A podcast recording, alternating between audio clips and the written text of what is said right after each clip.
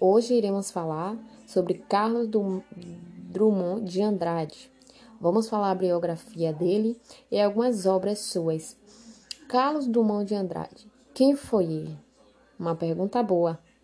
Carlos Drummond de Andrade ele nasceu na cidade de Itabira, no Mato Dentro, em Minas Gerais, no ano de outubro de 1909, 1902.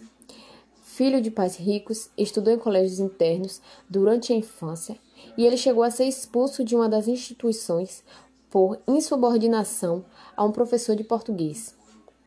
Já no ano de 1934, o mineiro ele se mudou com a família para o Rio de Janeiro, onde ele começou a trabalhar como chefe de gabinete do então ministro da Educação, Gustavo Capanema. Segundo os biógrafos de Drummond, esse período ele foi essencial na vida do autor, pois fez com que ele observasse o governo de outra perspectiva e mudasse suas opiniões políticas. Os poemas nacionalistas do autor, eles foram celebrados por grande parte dos intelectuais da época, mas não agradou a todo o público.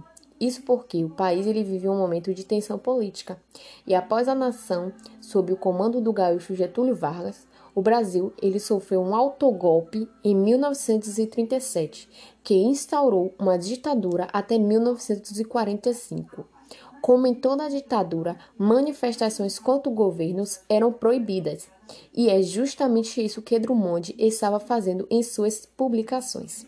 Entretanto, diferente do alagoano Graciliano Ramos, o autor ele não era tão explícito em seus textos, o que o que, de certa forma, o livrava de censura. No mundo, a obra do Drummond também ficou conhecida, pois retratou poeticamente sentimentos inerentes a diversas sociedades, ainda mais considerando o cenário internacional daquele período. Desde a crise de 1929, passando pela Segunda Guerra Mundial e chegando ao fim da Guerra Fria, os escritores mineiros representaram também os acontecimentos globais, o que tornou ainda mais popular. É... Bom, agora eu leio um poema de Carlos Drummond. Por que amou? Por que amou? Se sabia proibido passear sentimentos, ternos ou desesperados. Nesse Museu do Pardo indiferente, me diga, mas por quê? Amar, sofrer? Talvez como se morre, de variola voluntária, vágula indente. Ah, por que amou? Ah, se queimou. Todo por dentro, por fora nos cantos, nos ecos, lugubres de você mesmo. Irmão, retrato epu, espéculo, porque amou, se era para ou era por. Como se, entretanto, todavia, todavia, mas toda vida, a indicação do achado e da aguda espotejação, da carne do conhecimento, ora veja, permitia cavalheiro, amigo me releve, esse malestar, cantarino e caminho piedoso, este quer consolar, sem muita convicção. O que é inconsolável de ofício, a morte é desconsolável. Consolatriz, consoladíssima.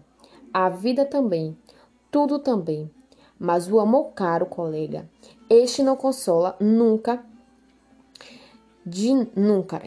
Então, é, esse, esse poema dele é, também pode ser conhecida como a fase do não, que ocorreu na década de 1950 e 1960. E nesse período, ele escreveu esse poema mais erudito e mais complexo, e que explorava as questões filosóficas e existenciais, tais como a memória, a morte e o tempo. Além disso, é possível notar também, né, uma valorização do formato do texto que são utilizadas por recursos fônicos e visuais e que proporcionam uma experiência é, quase sintética. Agora eu irei ler um poema dele que é muito famoso e que também é muito importante. O nome desse é Poema da Purificação. Depois de tantos combates, o anjo bom matou o anjo mau e jogou seu corpo no rio. As águas ficam, ficaram tintas de sangue que não descorava, e os peixes todos morreram. mas uma luz que ninguém soube dizer de onde tinha vindo. Apareceu para clarear o mundo, e outro anjo pensou a ferida do anjo batalhador.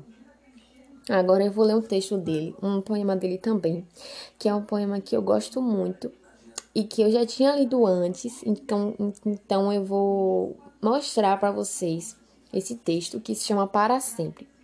Porque Deus permite que as mães vão embora. Mãe não tem limite, é tempo senhora. Luz que não apaga quando sopra o vento e a chuva desaba. Veludo escondido, na pele enrugada, água pura, ar puro, puro pensamento. Morrer acontecer com o que é breve e passa, sem deixar vestígio, mãe na sua graça é eternidade. Porque Deus se lembra, mistério profundo, de tirá-la um dia, fosse o rei do mundo. Baixavam a lei. Mãe não morre nunca. Mãe ficará sempre junto de seu filho. E ele, velho embora será pequenino, feito um grão de milho. Então esses dois são dois textos muito importantes né, na fase é, de poetismo do cantor, do compositor Carlos Drummond de Andrade. É, espero que vocês tenham gostado hoje dessa, dessa desse pequeno trecho que eu falei de Carlos Drummond. E é isso.